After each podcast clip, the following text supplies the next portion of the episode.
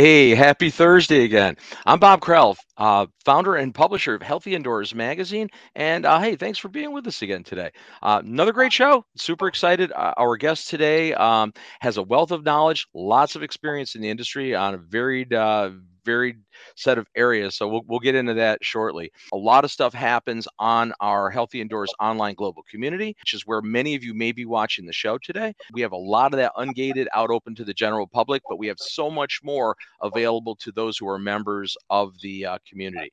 Uh, we just recently this Tuesday launched our AMA, our Ask Me Anything series. Cole Stanton was our first uh, guest, and uh, we had a great uh, Q&A session with him uh, this past Tuesday. That's available to uh, community members. You can uh, actually watch the recordings of that. And we'll be doing that on a monthly basis.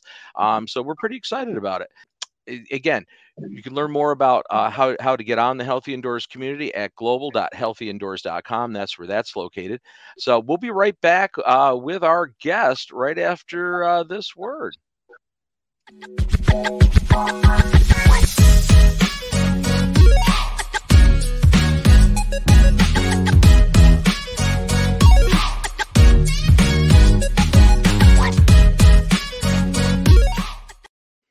So, for over 29 years, Derek Denis has provided professional environmental consulting and industrial hygiene services.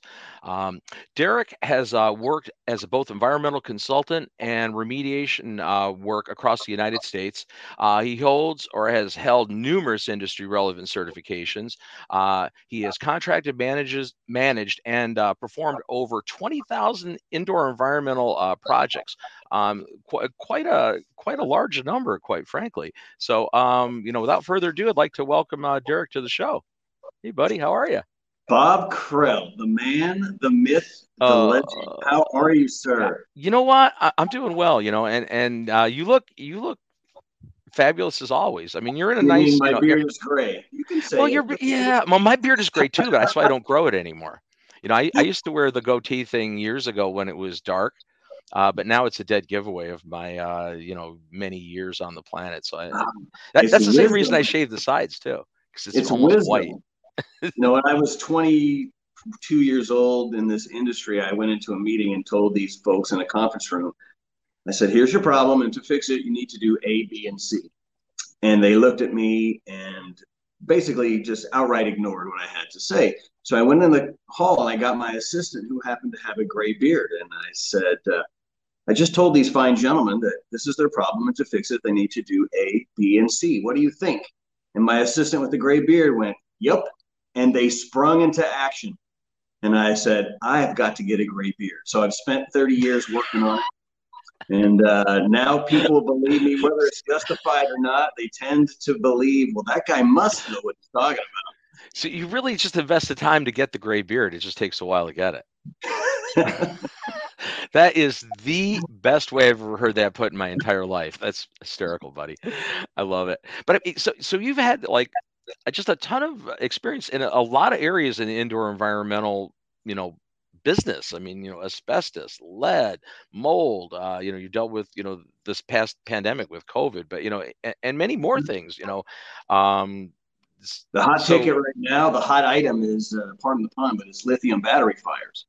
So okay. I think that people, are, uh, you know, industrial hygienists, indoor environmental quality consultants need to really uh, bone up on lithium battery fires because they are significant. They are going to be more and more common as we put larger uh, batteries on the road and in buildings.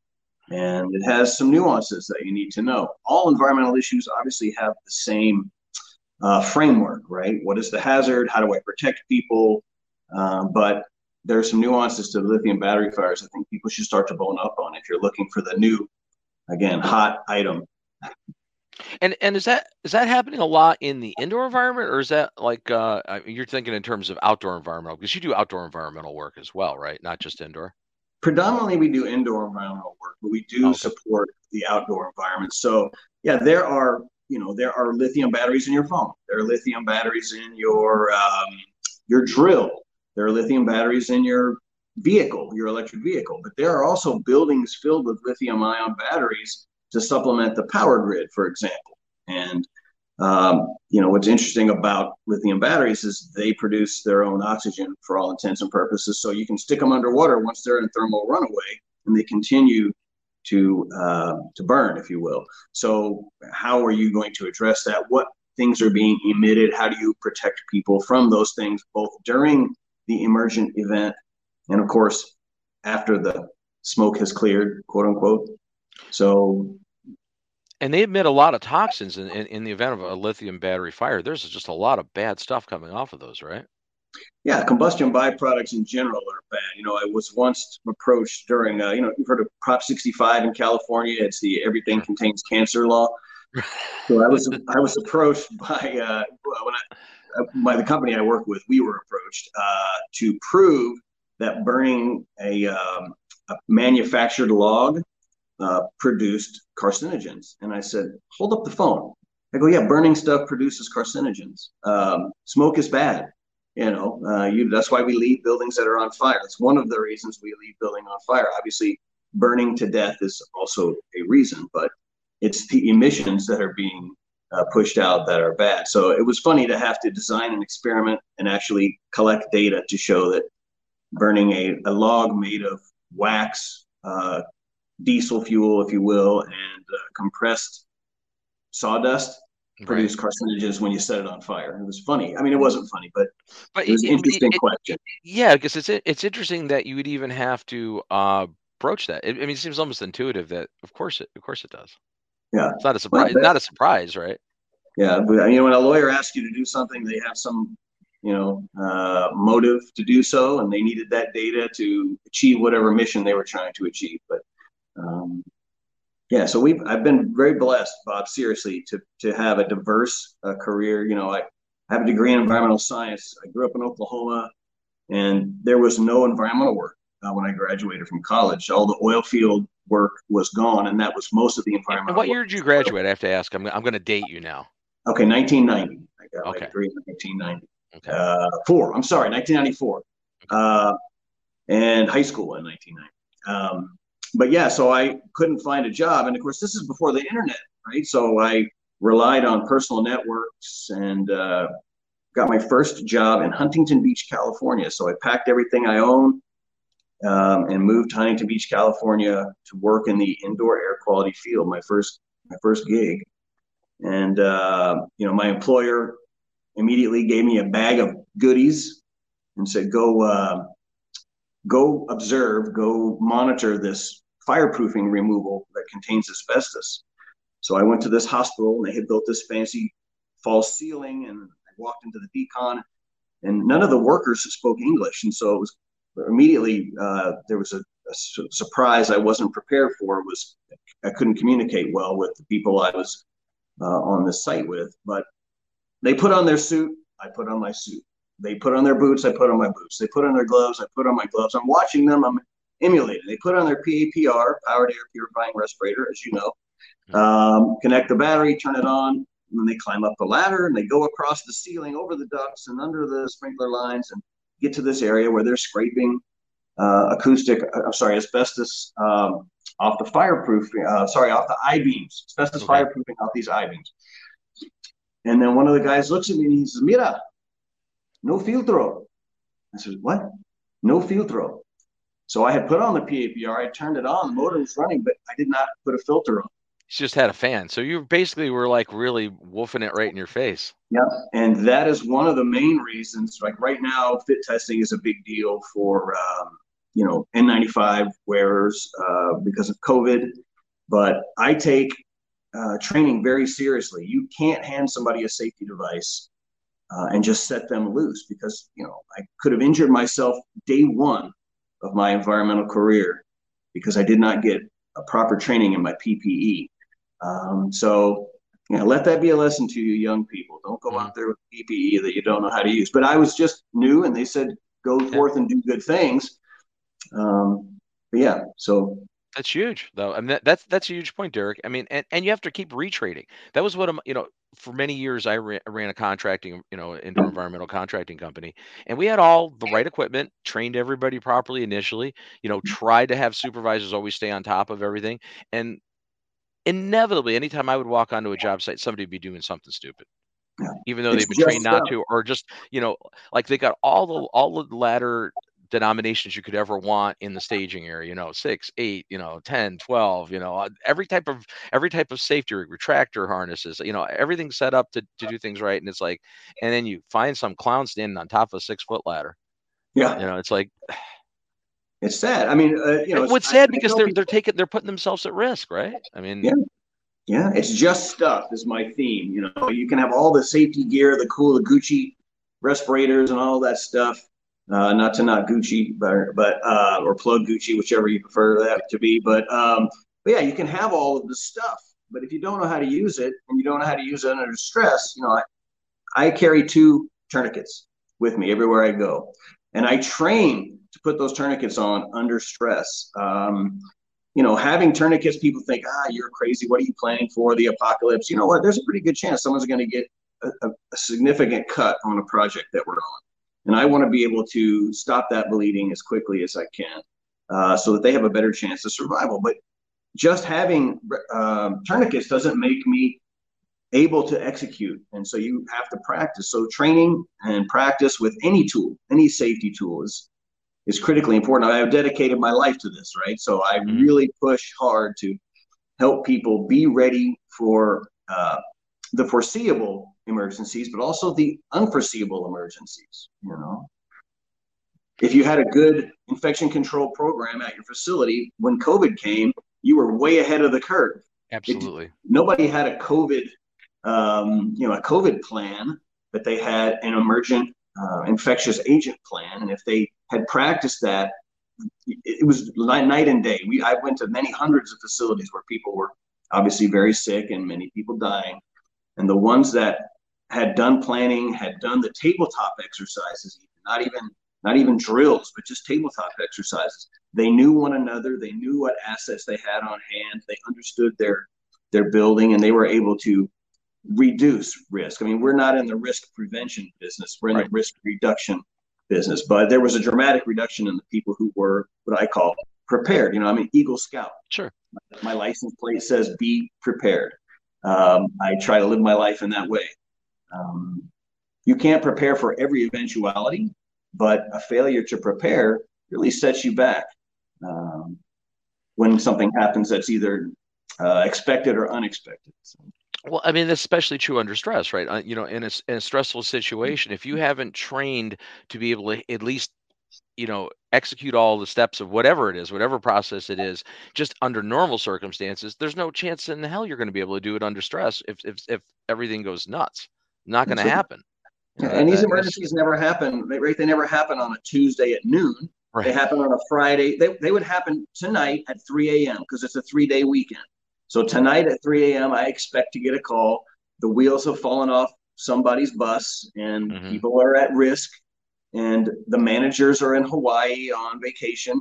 They should be on vacation. But the point is, the facility has to practice without having daylight, without having the resources they could get during the day, without having the management uh, capacity, um, you know, because people are often gone. And uh, yeah, but it's a it's an interesting field that we've chosen, Bob. It's a very interesting field.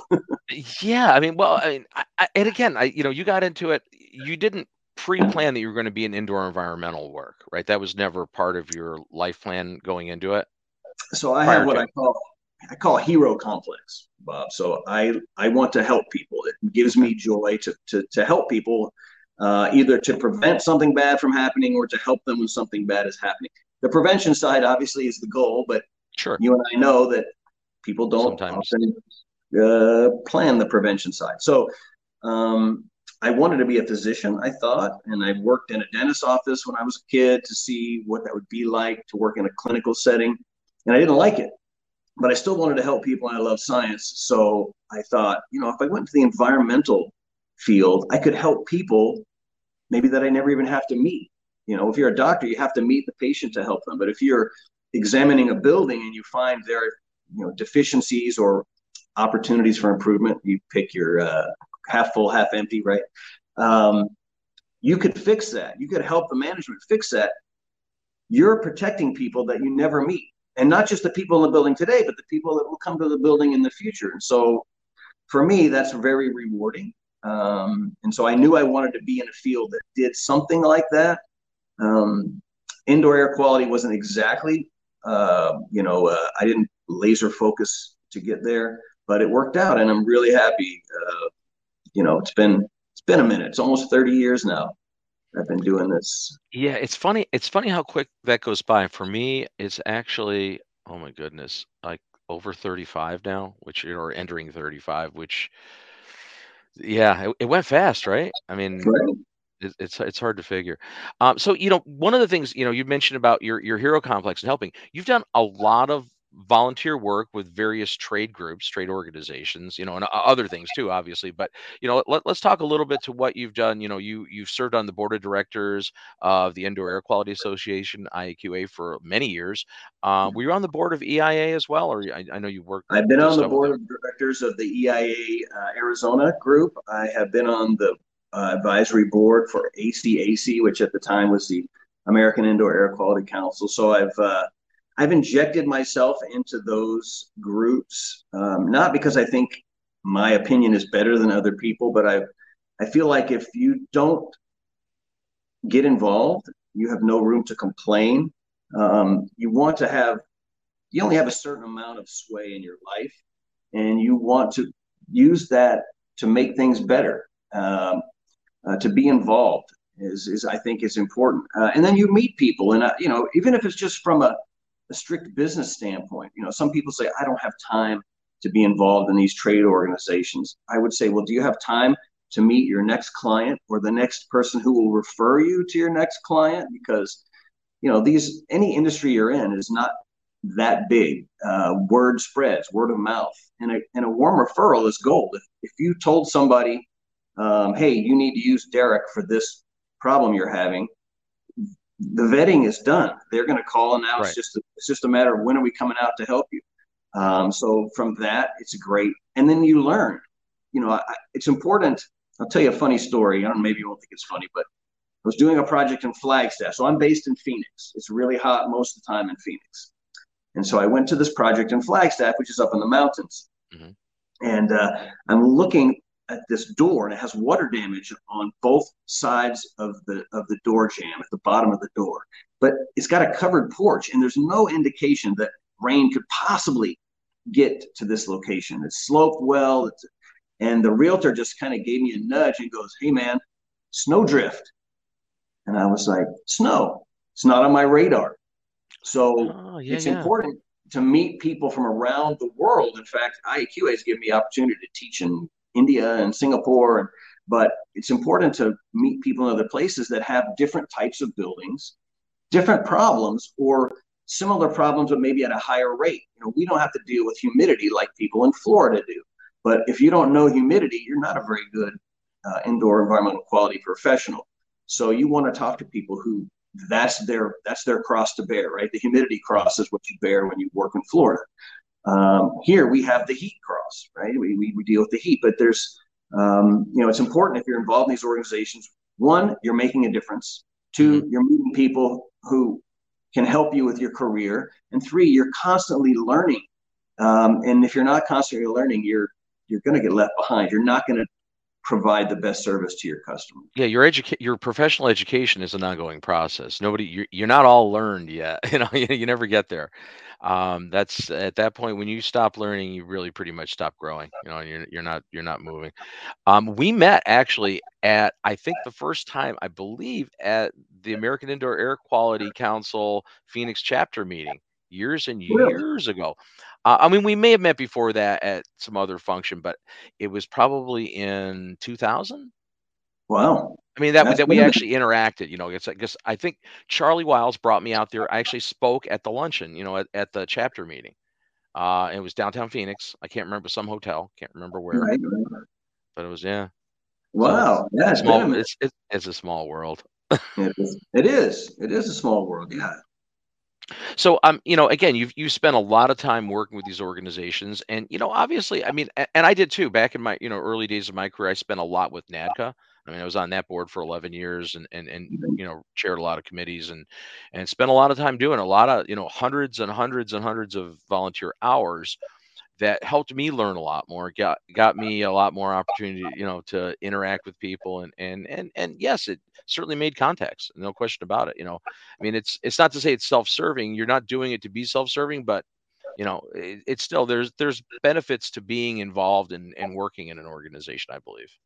Sure. No and doubt. there are other organizations that are even not air quality related. You know, I, sure. I work with the California Association of Healthcare Facilities, the Arizona Healthcare Association. There's, um, you know, there's many trade organizations that you can become involved in that are ancillary or, you know, uh, to, to IAQ related work, but they need professionals with your expertise.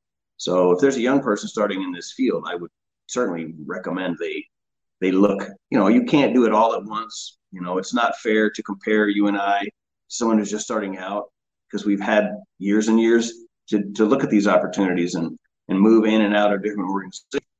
Uh, start right now doing something in a trade organization would be, I think, foolish for your career long term.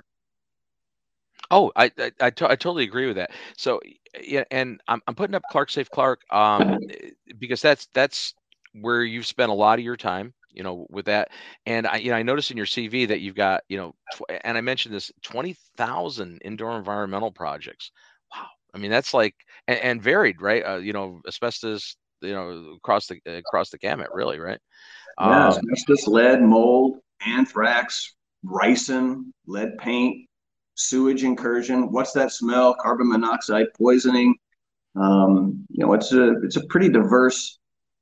You know, there are lots of people who just focus on one thing, and that's fine. Uh, if you just want to do asbestos inspections, be the best damn asbestos inspector sure. you can be. Um, you know, for us, asbestos inspection is just a part of every job. If we go to a meth lab, we check for asbestos. If we go to a trauma scene or unintended death, we check for asbestos. If it's a mercury spill, we're checking for asbestos. So uh, I think it's important for our clients uh, so that, that we that we have that diversity. Uh, so I don't have to send an asbestos inspector and a lead inspector and then somebody who can handle the biohazard issue. We want to be multi-lines ex- experts. Um, that's great uh, for also employee retention. It keeps people constantly learning.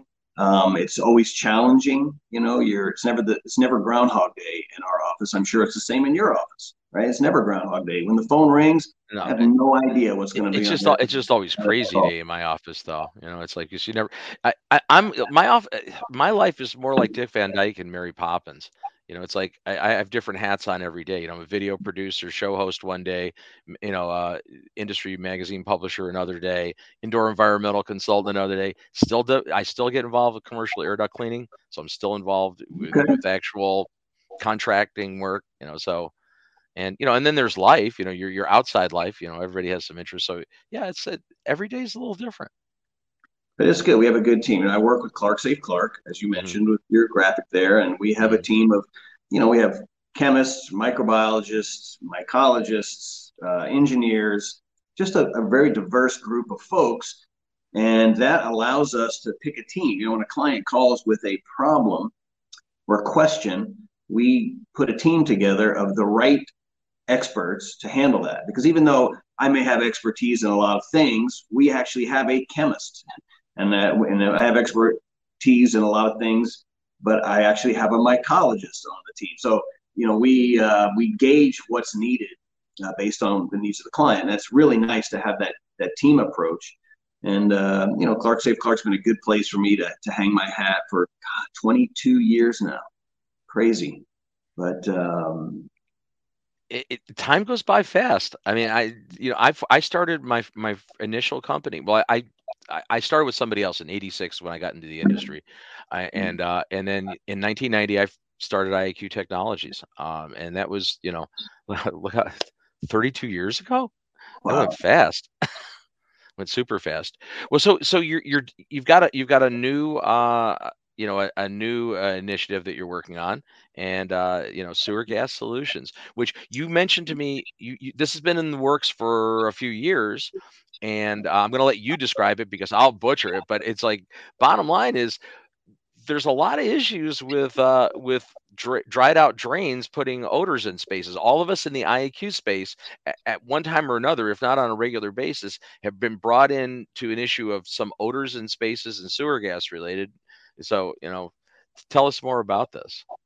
So, um, many years ago, I went to a hospital evacuation. You know, so I got a call at three in the morning and they said we have a natural gas leak and we can't find it. We've evacuated the hospital, and we need your help. This gas company's here, the fire department's here, the you know facility owner and in building engineers are all here scratching their head, and we can't go back in the building until somebody figures out what's going on, and we can't find it.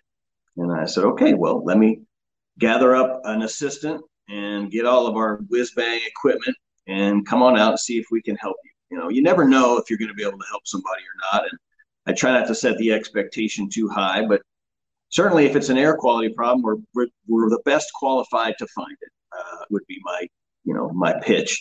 Uh, so we show up, and sure enough, there's patients on ventilators out in the parking lot. Now it's winter, but it's a Phoenix winter, so it's not like a Buffalo, Buffalo, New York winter. But you know, if you're on a ventilator, you want to be out in the parking lot, right? Uh, you don't want your your brother or your mother or your wife on a ventilator out in the parking lot, you know. And uh, I always take my job seriously, but that night I was like, we better get this figured out, right? So um, put all the meters on a cart, push it in the building, pull it out, everything checks out. We kind of go room by room, zone by zone, and within just about ten minutes, I'm using a just a simple tool, which is a smoke pencil, and I'm smoking this this floor drain, and, and air is rushing out of this four inch floor drain. I mean, it's pushing up at a pretty pretty high rate and uh, it, and the odor I detect is consistent with sewer gas. Although sewer gas doesn't always smell like poo, right? It can have right, varied right. odors because it depends on what's in the drain and uh, what's upstream and downstream of your of your building. But um, so I gathered, you know, the the gas company representatives and the fire department and everybody in a big circle around me, and I smoked the drain, and you can see the smoke just rush up out of the right. floor. And then I take a pitcher of water and I pour it in the drain, and then I smoke it again, and the smoke just hovers. And I said, that'll be five thousand dollars. There you go. uh, but uh, immediately, the owner of the hospital fired two career facility guys, uh, guys with mortgages and kids, and uh, I don't know that that was fair because whose job is it to fill the drain? Is it the trap primer's job? Is it the custodian's job? Is it the building engineer's job? I don't want to get into all that, but what I realized that night, and and having done many projects before that, finding that hey, you got to put water in that toilet, sir. Hey, you got to put water in that sink. That's why you have bad smells. That's why you have roaches coming in the building unchecked or sewer flies. That's why your eyes and your nose are burning. Um, you know, sewer gas is combustible as well. Sure. And you know, and sewer gas contains sulfur compounds. You know, Methylmercaptan is the additive to natural gas. So natural gas has no smell. Um, and we add methylmercaptan to it so that you can detect it at low concentrations. And so, because sewer gas contains methylmercaptan, very common for people to think they have a natural gas leak. Now, you can have a natural gas leak. Not all, you know, methylmercaptan smells are sewer gas, but it certainly needs to be on your radar. And then, lastly, sewer gas contains you know, hydrogen sulfide, sulfur dioxide, ammonia, water vapor, all things that cause corrosion. Right. We have seen fire alarms, fire panels, mirrors, you know, plumbing fixtures corrode mm-hmm. to such a degree that they fail. Cooling coils will fail, water pipes will rupture, um, fire panels will, will either not alarm when they need to, which is very scary, or they'll alarm falsely, which is also scary because now you're moving people. You know, I do a lot of work in vulnerable populations. And when you move people that are nearing the end of their, you know, their journey, um, you know, a high percentage of them, sometimes up to 30% will die just because of the stress of the move. So I said, there's got to be a way. There's got to be a fix to this such a common problem. Vacant homes, you know, realtors have vacant homes that they're trying to sell. Nobody wants to buy a stinky house. No.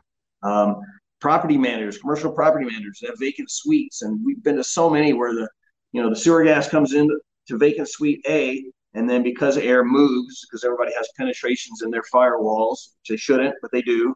Uh, you know, they'll get that sewer gas uh, traveling into adjacent suites. So I said, there's got to be a way. So I got one of the, one of my partners, Paul Anderson, is a chemist. I've known him. We actually went to college together, uh, undergrad, and so he um, he and I worked on finding a solution. We started with mechanical things, but mechanical things require an installation, and there's many different kinds of pipes, and so um, that wasn't working. So we thought there's got to be a solution. By solution, I mean something you can pour in the drain that will keep that water from evaporating or supplant the water. We weren't sure at the time.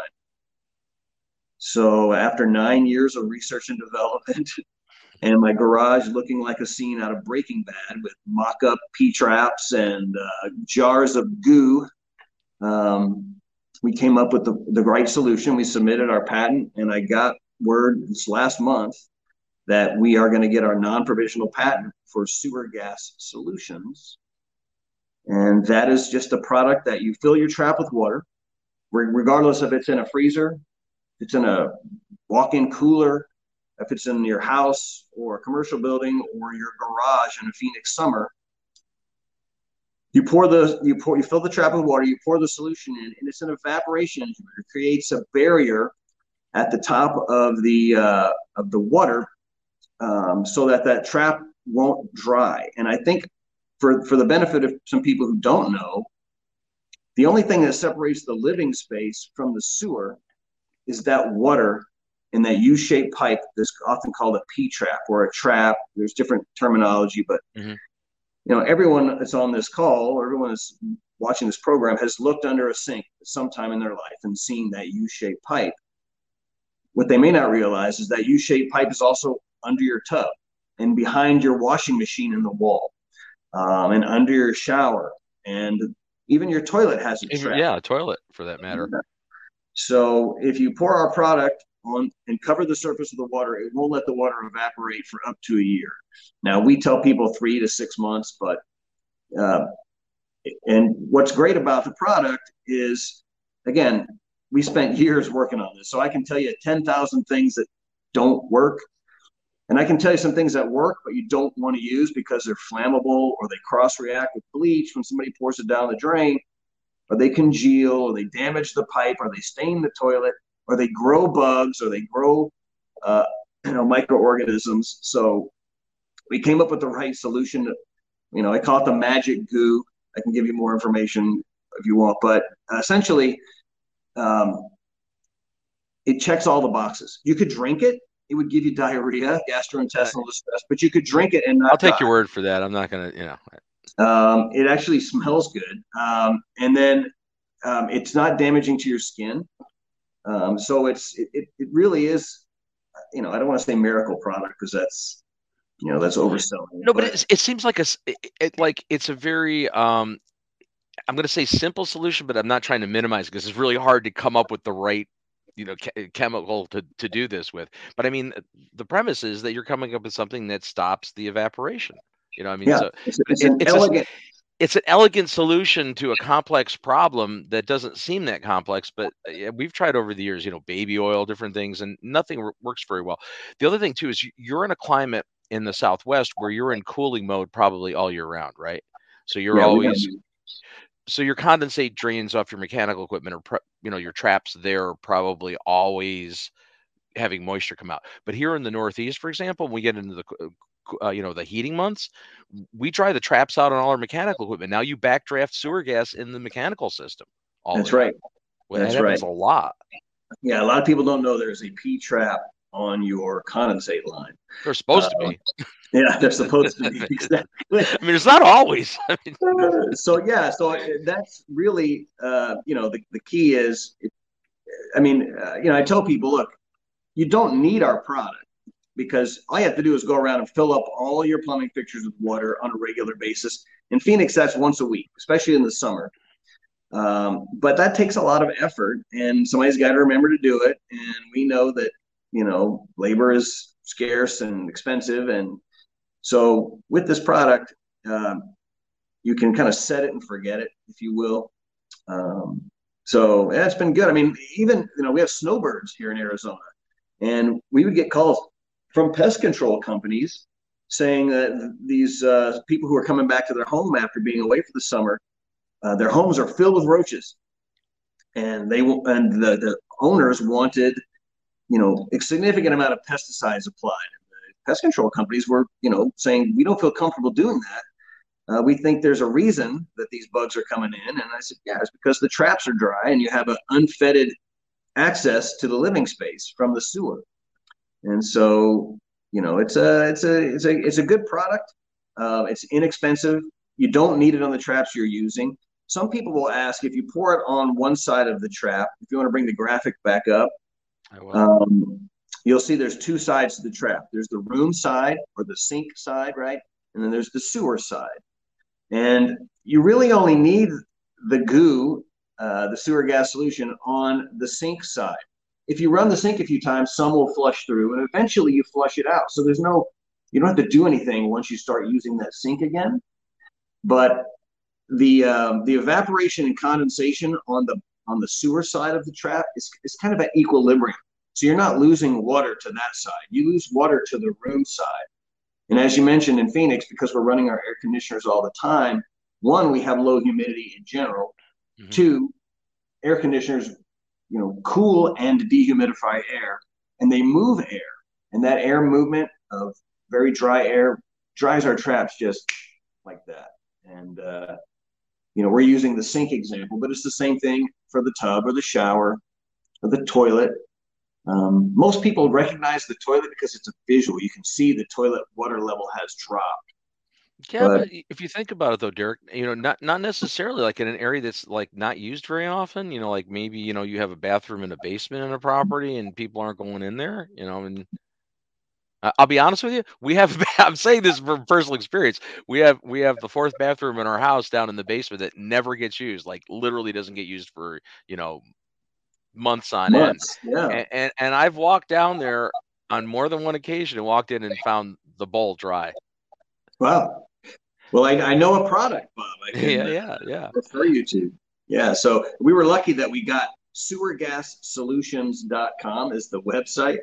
Uh, I didn't think we would get a sewer gas themed website, but we uh, we were lucky and that was not taken. So uh, and people can order it online. Um, once we get our patent, I'd like to license it to someone who makes products on a grander scale. Right now, we're making it in you know 500 gallon batches in my commercial building here in Phoenix.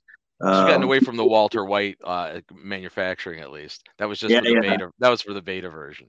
Well, and it's expensive. I mean, I, listen, I'm an environmental consultant. I'm not a manufacturer. Right. And when we were trying to find the right combination of goo, you know, we had to buy stuff. And when you buy stuff in bottles like this per ounce, it's expensive. And so the first batch we made was 60 bucks a gallon to make. Um, but when you buy it in 55 gallon drums or thousand gallon, you know, containers, the price per unit comes way way down. Uh, so, um, but I think someone who makes it professionally and distributes it professionally will, will have a better better success. You know, we just want to we just want to solve the problem. You know, what like is that said, retailing at now? I, I, have to ask the question because we have actually one of the question on the community on that. Oh, it's thirty eight dollars for a bottle. A bottle will do about thirty sinks. Oh, so quite a few. Okay. You know, if you bought if you bought a bottle and you were a realtor, you could do a couple of houses with it. Um, you know, so it's not expensive. Um, mm-hmm. That's our pricing. I'm assuming if someone licenses it, they may charge more, but you know that's yeah. up to them. It's but it's um, capitalism. But yeah, and it's uh, yeah, it, it, it works. It solves. You know, we are in the business of solving problems, Bob. Absolutely. I mean, for 35 years, that's what you've done. For 30 years, that's what I've done. Yeah. We don't know anything different. So no, this is just one more tool in people's toolbox. Um, now, obviously, it's self-serving because I invented it. It's our patent, Paul and I, Paul Anderson and I. Uh, it's our company, but um, but I'm proud that it solves this problem because again, I don't want to see any more hospitals evacuated when they don't mm-hmm. have to be. You yeah. know, it's it, it's it's it's a, a simple fix that seems like it's a, it's a really great idea. So so I'm I'm I'm going to move on to we got a, a question uh, for you. Awesome. Uh, how has the IAQ market changed since you started? Since you know you, you you've been here 30 um, years, you know what what's changed? Great, great question. So I'll give you a couple of different variations. The first one is it's cyclical. Um, when I first got into the business, asbestos was the hot topic. So asbestos went up like a rocket ship and then came down. You know, it was uh, 250 bucks for a TEM, and now you can get them for 60. Uh, you were waiting three weeks for a TEM, now you can get them same day. So asbestos wave, uh, lead-based paint wave, phase one environmental site assessment wave, mold wave, COVID wave, right? So there's always a flavor of the month that's coming in strong, and people are going to jump on that bandwagon. And that's both good and bad because people who dedicate their lives to this industry uh, get a lot of work, but you also have all these uh, fly by night people who are trying to take advantage of the situation, folks coming in. But so one, is cyclical. Two, the technology is off the chart. You know, I mean, I used to carry milk crates in the trunk of my car filled with standards. Now everything is a everything's on your phone. We used to take pictures. Anything that was important, you'd take three 35 millimeter pictures of because you didn't know when you developed that film and then glued that picture into your report if it was going to be a good shot or not. Now you have your camera. The camera takes amazing photos, right? We used to print blueprints and mail them to everybody that's in the project. And then they would mark them up by hand and uh, mail them back to the draftsman, drafts person. Oh boy, I gotta be careful. Um, and then they would make a new copy, a, a, revised copy with everyone's comments, and then mail those out. Now it's all digital. You know, it's it's instant. Um, meters. There's not only are there meters for just about everything that you can hold in your hand, but they're getting smaller, cheaper. They have telemetry. You know, I'm working on a, a lithium battery fire right now, and I have I can get on my phone and I can look at what's the temperature, what's the humidity, what are the VOCs, what's the particulate levels at various size ranges. Right, in real time. Yeah. Right now. Yeah. Um, and it's it's pretty amazing. You know, when we have to do outdoor air quality and there's an evacuation, you know, you'd have to figure out what's the wind speed, wind direction. Now mm-hmm. we just we just drop a met station and we know exactly the wind speed, wind direction, not only at that moment, but we can do a 10 minute average. We can do a 24 hour average. We can do a 12 hour average. So the technology is is pretty amazing. You know, people worry that industrial hygienists will not be necessary in the future because the uh, you know you can just somebody can mail you an instrument, you can put it in your uh, building, and it'll tell you everything. There's still interpretation. That's you know, that, that's the thing. It's like you're not going to AI your way through this. You're really not. I mean, maybe part of the data deciphering and you know and that sort of thing maybe can be AI, but there's still and there and there's this tactile thing, right? You, you, there's still the the client consultant, you know, or client contractor. There's there's things that you have to do. I think person to person, right? Right. Well, I think the key is uh, the takeaway for me is there's nothing that you or I are going to tell a client that they couldn't actually look up online, most likely. They could find the standard. They could find how to do these samples. They could find ways to interpret them. But you know what you can do and what I can do? One, I can tell you what it means right now. I can tell you what applies to your building in that jurisdiction because it's different in Maricopa County than it is in Pinal County, right? Um, and based on experience, I can tell you here are the op- here's the array of options at your disposal and this one or these two are the best for your specific scenario, the time of year, the type of population you have. You know, a school is different than a senior living facility, which is different than a hospital, which is different than a manufacturing facility. And so that's where the expertise value will never be lost is being able to apply the information to that scenario. Absolutely. Well, you're not going to get you're not going to get that degree of specificity on some boilerplate documentation that gets you know spit out. You're just yeah. not. You know, you're you're you know you can't getting like a just a bulleted list of oh it could be you know this this and this that doesn't really fix fix a, a situation for a client. So yeah. I, I, and, I, and, we get a lot of internet experts now. They say, well, I read online this. And I go, okay, well, yeah, but have you considered these 50 things that I've been doing my whole life? Oh no, I didn't consider that. Well, that's why you that's why you're paying me to, right. help you. You know, and uh, but yeah, so there have been a lot of changes in the industry. Um, you know, uh, but and some are good and some are bad. You know, I'm an old school guy. Uh, I like to still get a check mailed to me. I don't like the the digital exchange of money. I like. Um, you, you I like, like the tactile the feel of that check? I mean, yeah, I like to meet the client. I like to shake people's too. hand. Uh, I don't like virtual. I mean, this is an amazing technology. This tool we have. You know, we're we're thousands of miles apart or more. Oh, um, many thousands. You're we're in diagonally across the United States. Yeah, a couple thousand miles. So the but uh, so this makes that that communication feasible. But I would rather be sitting next to you, raising a glass, shaking your hand. Um, but we work with what we have, and uh, you know, I'll probably see you at the IAQA meeting in Texas this year. I'm assuming. Uh, most likely. Uh, I, I, yeah, uh, we'll we'll see. I actually I actually uh, have a uh, an abstract in with Susan. Uh, we we submitted one. Uh-huh. Um, yeah, I haven't been there, eh, haven't presented in a few years. Um, so we'll see, but I'll probably be there anyway. Uh, that's one of the things with Healthy Indoors. We we try to make the rounds of it, you know, as many of them as we can get to. It, it, it, but it is, you know, it's cost prohibitive. I can only be at so many conferences in a given year, so I, you know, I have to pick and choose every year. But most likely, and, yeah, and that's going to be that's in Austin this year, right? I believe it is in Austin, Texas. Yeah, yes, see, sir. That that and, and I think it's at the hotel right on Sixth. So that kind of draws me. You know, Sixth Street, Austin. You know, not hard. You don't have to twist my arm too hard to get there. Um, well, you know, eh, so again, you know, your long perspective in this industry, is, you know, is is interesting. You know, because because again, you and I think we both had the opportunity to be here for a while and see trends and, and changes.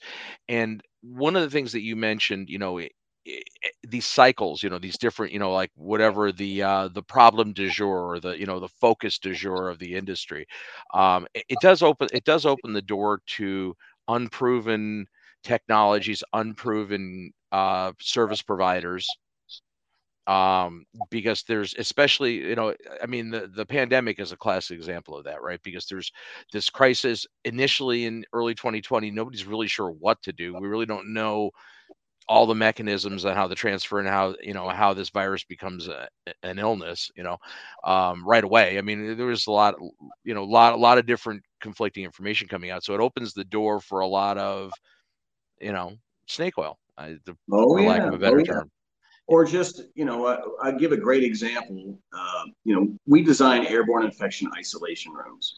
And uh, but just throwing up a sheet of plastic across a hallway is not making an isolation wing or an isolation room. You got to know you have to understand supply and return uh, for example. You know you have to understand air movement in buildings. Um, you know i um, I have had COVID three times, uh, probably because I'm doing thousands and thousands of fit testing of people who are in healthcare, uh, and you're they're constantly breathing on your face because you're two inches from them when you're fit testing them. But um, I ended up in an airborne infection isolation room, and so from the patient perspective, I actually got to see what a bad design or a, and I would say a less than stellar design looked like. Right, so if there was a, a negative air machine or a HEPA filtration device, AFD air filtration device. You pick your, you know, it depends what industry and what you call it. Yeah.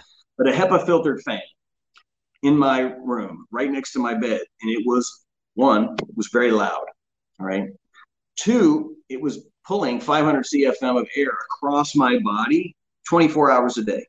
So my skin was drying out, my eyes were drying out. I was cold when I didn't need to be cold. Right. Um, because you're in an isolation room, you're isolated. Uh, so I was not able to see anybody. Um, you know, I, I said, where's your, where's your a patient wellness program? Who, where's the rabbi or the priest or the social worker or the family member that's scheduled to call me once a day and say, Hey, Bob, how, how are you? Not like physically, but like here and, and here, yeah. you know, and I speak respirator. I mean, I seen people in respirators my whole my whole life, my whole career, right? So That's I'm not funny. afraid speaking, of people. Speaking of respirator, I love that. But these doctors would come in and you couldn't hear them right. and you couldn't see their expression. And I thought, what if I was a 70 year old woman, um, you know, not not in the infection control business? Well, how would I feel about this? I would have been scared to death. Oh, it's that awful. Whole experience, you know. So with you know with these these emerging pandemics you know they're going to continue to occur. The good news is the fundamentals that we that we learn that we use of isolation, of hygiene, of respiratory protection, they work. Even if you don't know what the goo is, if you know what the cootie, I like to use the term cootie, even if you know what the mm-hmm. cootie is, there are certain things you can do or should do to protect yourself and the community you serve. As you learn more about the organism, you can fine tune that. Um, and maybe you make the wrong decision in the beginning. I, you know, I work in a lot of lawsuits, and one of the best advice pieces I give to my customers or other consultants is write down what you know when you learned it, because some other uh, opposing expert is going to be given a file, and it's going to contain here's what happened and here's what they did, and they're going to say ah they shouldn't have done that. Well, yeah, that's easy for you to say because now you know all the facts. But you know what? Hour one, the client called and said we had one issue and they were wrong. There was 10 issues and they were going to say it's one building and they were wrong. It was 10 buildings. Right. So yeah, you know, what we did hour one was absolutely inadequate. But what's well, the starting point? It, it, this is it, this process is dynamic. we don't we don't know the answers going in. Yeah, so you learn things, and as you learn things, you modify. You know, I, I tell people all the time, make a decision. You may have heard me say this before. You know, don't stand in the crossroads. Turn left, turn right, go backwards, go forwards, but don't don't be paralyzed by analysis. Move in a direction. It may be the wrong direction, but you're certainly not going to achieve any better outcome if you stand still. Uh, and that goes for active shooter, that goes for infection control, that goes for if you're walking across the street. no, don't I get mean, run over in the crossroads. It makes total sense. It, it standing, you know, inaction is always wrong. it's always the wrong move. Yeah, and I'm not saying knee jerk reactions are the way to go, but you know, to to not move, you know, a lot of people say, well, we don't want to do anything until we know everything. Well, there's a good chance we won't know everything right. ever. So, you know, I don't think doing nothing is the right choice. Mm-hmm. You know, and in the end, we're consultants. I mean, uh, you know, we we give advice. I, I was in a meeting. I was giving advice to a I can't say who, but a large company. We'll just say a large company. I'm in a boardroom with a bunch of corporate muckety mucks, and they they called me there because someone did some Legionella testing. They found Legionella pneumophila in some of their water, and I said, well, it's detectable. It's not at a concentration above the commonly cited action level. I said you should certainly improve your water quality, but I, you know, I don't think this is uh, an emergent, you know, a situation. Uh, we'll help you through it. We'll make a plan and we'll help you through it. And they said, no, no, we want to, we want to let our employees know. And I said, well, that's up to you, but I don't advise it because there's no reason to tell them. One, it's very low concentration. Two, there's no, you know, people get Legionnaires disease by inhaling water droplets nobody's inhaling water droplets in an office. It's not like they're taking showers or going in a spa at their office. But I said, you know, ultimately it's your decision. So they chose to send out an email. They drafted it and sent it out. And within 10 minutes, there was a helicopter flying around the building. And it was a news news. news of course, yeah, yeah. And the IT, they got the IT guy to come up, and this is speaking to technology changes. The IT guy knew exactly when the email went out and exactly when that email was forwarded by who several people forwarded it to news outlets. And immediately it was, you know, company X has Legionella problem. Um, and I was like, oof, that's an I told you so moment. But yeah, again, I mean, I'm not saying they shouldn't have, you that was their decision to share. Sure, but, sure. Um, you know, the technology is different. And, uh, but we, we advise them and they either take that advice or they don't. Right. So in that case, they didn't. And, but that's the best you can do with your client. I mean, and I always say that too. Like, you know, e- even you know, schools, you know, they're you're doing some sampling for mold or whatever. And I said, you, you before you go down the path of doing sampling, under you know, what is your plan going to be if if the results come back adverse?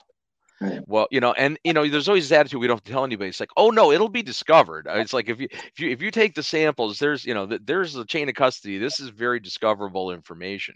So you already need to think of how you're going to handle that worst case scenario, right? You know, you, you should already have the mechanisms in place for this is our this is our damage control. This is how we're going to you know this we're going to say this this and this, and we're going to you know you know this, this could be our steps. But if you yeah. just go in there and just like like in this case, you know, throw out the email and now what do you do? Right now you're in now yeah. you're full blown crisis mode. Yeah, knowing what you're going to do with the sample results is critical. I mean, I, I you know, I, I because I'm involved in these organizations, I counsel a lot of my competition, and Mm-hmm. You know, one fella called me one day and he said, "Hey, I, I uh, went to this job and I smells like ammonia. I sampled TO15. Uh, you know, I took a aliquot of air, sent it to the lab, had TO15 analysis. I said, but you just said you smelled ammonia. He said, yeah. I said, well, TO15 is toxic organic 15. It, by definition, it has to contain carbon to be organic, right? So ammonia is NH3. It doesn't contain any carbon. You'll never find uh, ammonia if you do a TO15. And so, you know, that is one thing that we have to help continue to make our colleagues and ourselves better. Um, but then I said, and when you get a result, what are you going to say? You know, what's the uh, what's the the various levels of oh no, there's nothing to be done here, or oh no, we need to leave the building right now. I mean, you need to have that that discussion with your client before you collect any samples. I, I usually I use the analogy because I've I testified in many trials, I've been deposed many times, and uh, I, you know, there's a value to sampling, but sometimes you don't need to sample. Um, and if you do sample, you're you're putting bullets into the gun of the plaintiff attorney or you know. Potentially so, you are yeah. I mean and and and and not that it's going to give you any positive outcome you know. I mean like if you if you're already going to go down the path of you know you know you have a pretty good idea what the corrective measures are sometimes that analytical information at the onset is not necessarily what you want there that's going to drive the show. I, sure I, if you see visible mold growth in a building yeah, you, there's a mold problem. Sample, there's a mold problem if there's mold on the wall. Yeah, if you take an air sample and it comes back balanced, are you going to say, go ahead and leave that mold there? Right. No. Right, right. So what's the? You have to. You know, I, I try to teach my team. Samples are help are a tool to help you answer a question. Ask the question and then find a way to answer it. If, if, if you need the sampling, you need the analytical to answer the question, then do it. But it, don't just sample for sampling sake one, it, it wastes clients' resources. We want to be good stewards of the funding of our clients, right? I mean, we're obviously in the business, so we want to make money, but we want a client for life and we want to give them a good value. Um, and then if you're not answering a question, sampling just can convolute things. Like I said, you know, if there's mold on the wall and you take an air sample and the air sample is balanced, you're still going to address the mold on the wall. So what value did it have?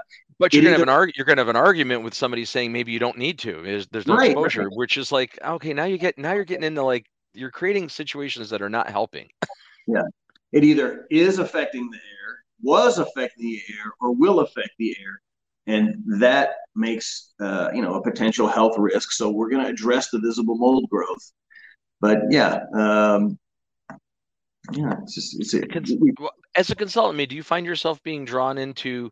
I mean, you must uh, it, almost the spin control a lot of times, right? With with different entities when you know actually advising them and how they're going, how they present the information, so they don't create you know total hysteria and, and making things go you know explode when it's not necessarily warranted. You know, you don't need to evacuate the building. You don't need to get this crazy. Well, I try to find- I try to use this analogy. I say, listen, I, so I have a I have an interview question, and and hopefully I don't embarrass myself or embarrass you. But uh, what do you tell what do you call someone who tells the truth 99 times out of 100? A damn liar. A damn liar. Yeah. Right. Yeah. It's not telling the and truth.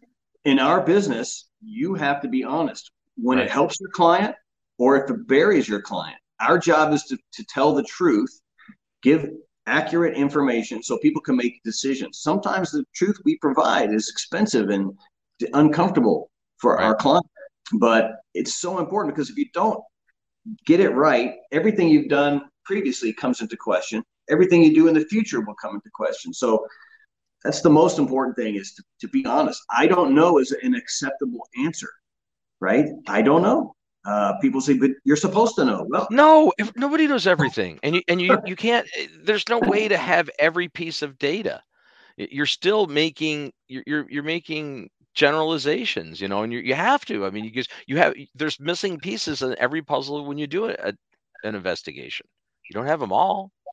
Yeah. So um, so yeah. So that that's that's you know mission critical is giving good information and then answering the question and what your client does with it sometimes is you know it's, it's, not what you would expect or not what right. you think they should do. But again, that's ultimately it's their choice. I mean, if they're doing something that's illegal or I think someone's going to get killed, I will put my foot down.